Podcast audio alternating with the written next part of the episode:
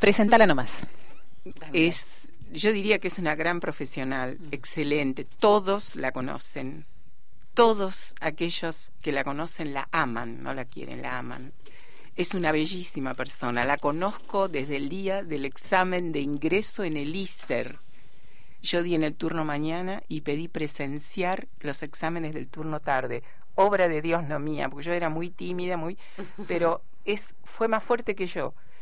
Y ella, pequeña, menuda, con sus cabellitos, su rulo, se sentó en un taburete y comenzó en Radio Nacional el examen de ingreso al ISER, el primero, con un vestido blanco, con unos arabescos color violeta. ¿Cómo te acordás? Totalmente, y siempre se lo digo y se debe estar riendo.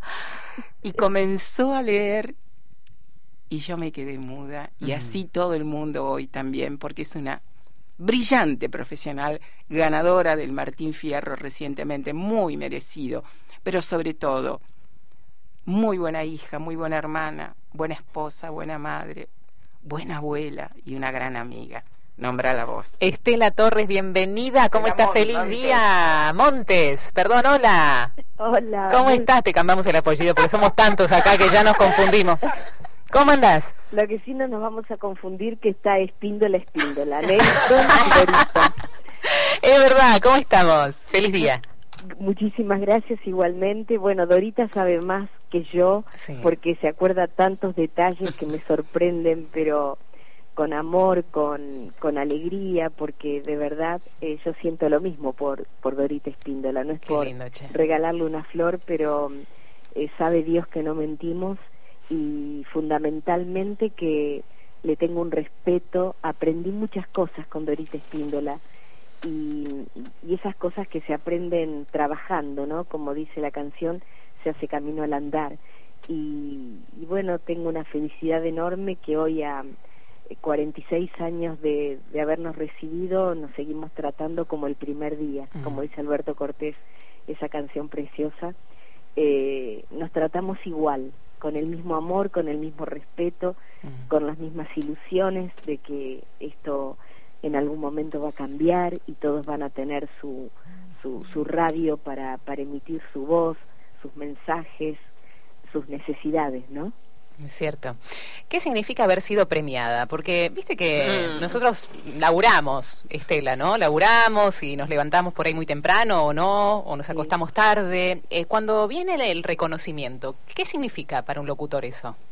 Es bastante raro. eh, yo lo que todo lo, lo bueno que tengo es de Dios y del Espíritu Santo, este, lo, lo tomo como como un regalito. Es, es un regalo, claro que es lindo, pero en realidad este es lo que vos decís, eh, laburo nada más. Mm. Qué lindo sería que todos los empleados de, de, de cualquier rubro tuvieran un regalito por, por cumplir, por poner lo mejor de ellos. Es, eso es un poco lo que me planteo cada vez que aparezco en una terna, ¿no? Siempre pienso en todos mis compañeras y compañeros que son excelentes profesionales Sí. y que no les ha tocado la suerte ni de estar en una terna ni de tener un Martín Fierro. Eh, me gustaría que cada uno de los que hace las cosas muy bien lo tengan. Es, eso es lo que me pasa cuando, cuando estoy en la terna. No, no sé si es justo, si es merecido, todo eso no, no, no es falsa modestia, ¿eh? es eh, una alegría, por supuesto, pero me parece que todos los que trabajan eh, sería bueno que, que, que los reconozcan en algún momento y le den ese estímulo. Y siempre lo dije, no, no soy ni mejor ni peor, Mm. eh, soy una laburante, no, no, no me cambia tener un Martín Fierro, eh, ¿cómo te puedo explicar? no voy a leer mejor porque lo tenga. ¿no? Claro.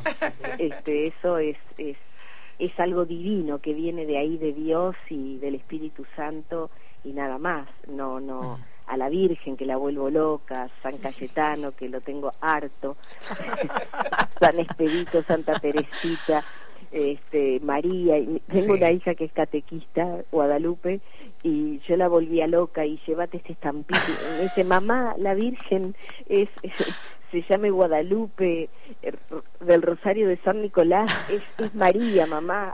Mi amor, ¿sabes qué, Estela? Estábamos hablando y hablando con los compañeros acá, ¿qué plus nos da la fe? Si yo te traslado esta pregunta, ¿qué me decís? ¿Qué plus te dio la fe en esta profesión, en esta vocación? el plus es todo, toda la fe. Lo mío, si fuera por mí, yo no hubiese nunca abierto la puerta de ninguna radio. Mm. A mí me las abrió Dios y la Virgen llevándome de la mano, eh, diciéndome por acá. Dorita es testigo de cómo nos, nos, mm. presentamos, eh, cada casting. Con decirte que yo en un momento tenía trabajo y por respeto a la persona que me decía, eh, ¿podés venir a este casting?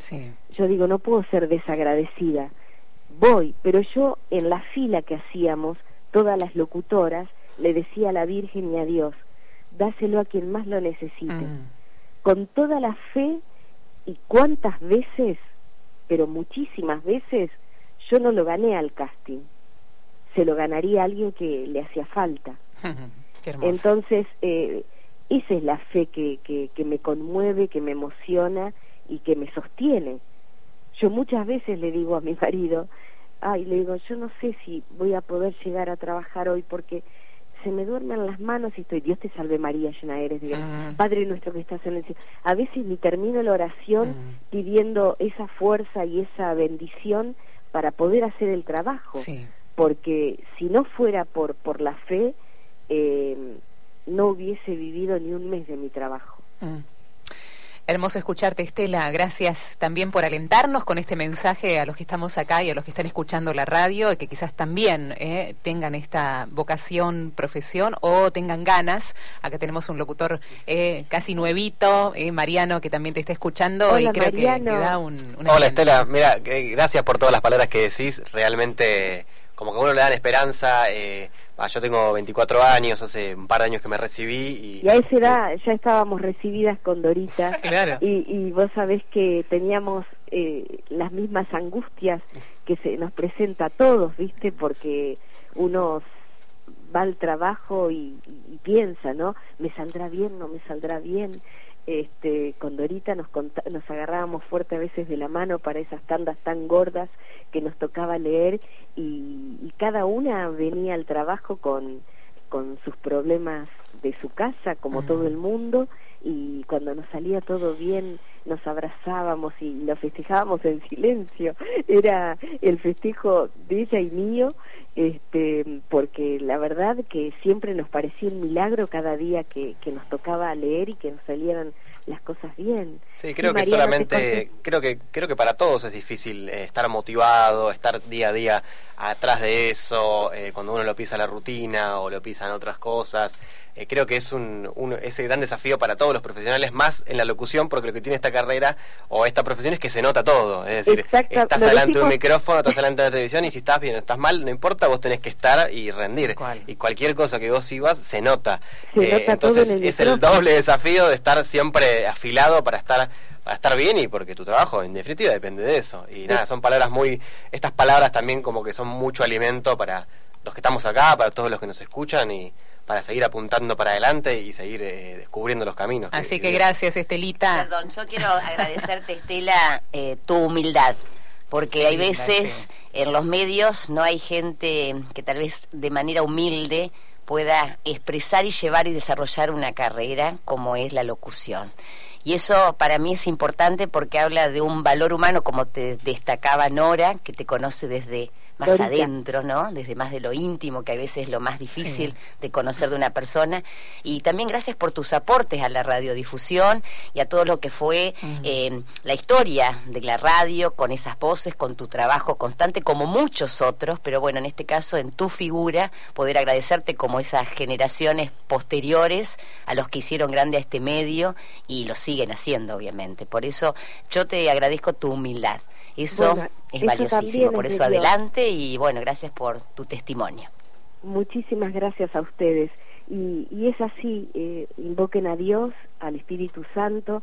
Yo hago casi siempre el viaje hasta el trabajo eh, rezándole a, a, la Virgen y al Espíritu Santo y, y a San Blas por, por claro, eh, a propósito, eh, me hizo acordar San Blas que, que, tenemos esas cuerdas que hay que cuidar con estos fríos, pero fundamentalmente es eso, eh, cuando uno más está en las manos de Dios y de la Virgen, más posibilidades tenemos em, de ser eso que, que, que vos resaltabas, que Dorita también lo ha marcado, pero que gracias a Dios nosotros tuvimos con maestros muy importantes con Dorita Espíndola y, caminábamos los pasillos de, las radios o de los canales con gente realmente con mucho nombre.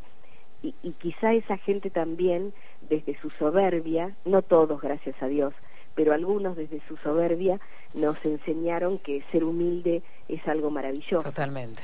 Totalmente. Estela, un abrazo enorme, enorme, enorme, enorme en este día tan especial. Un beso para todos los que abrazaron nuestro trabajo.